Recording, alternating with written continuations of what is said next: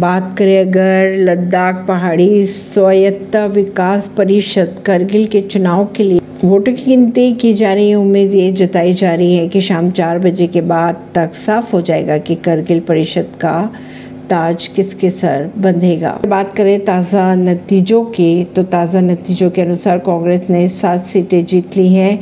National conference ने पाँच सीटें और भारतीय जनता पार्टी के खाते में दो सीटें आई है। एक सीट को आज़ाद उम्मीदवार ने अपना कर लिया है। आज शाम तक तय हो जाएगा कि करगिल परिषद का ताज किसके सर बंधेगा। परवीन सिंह दिल्ली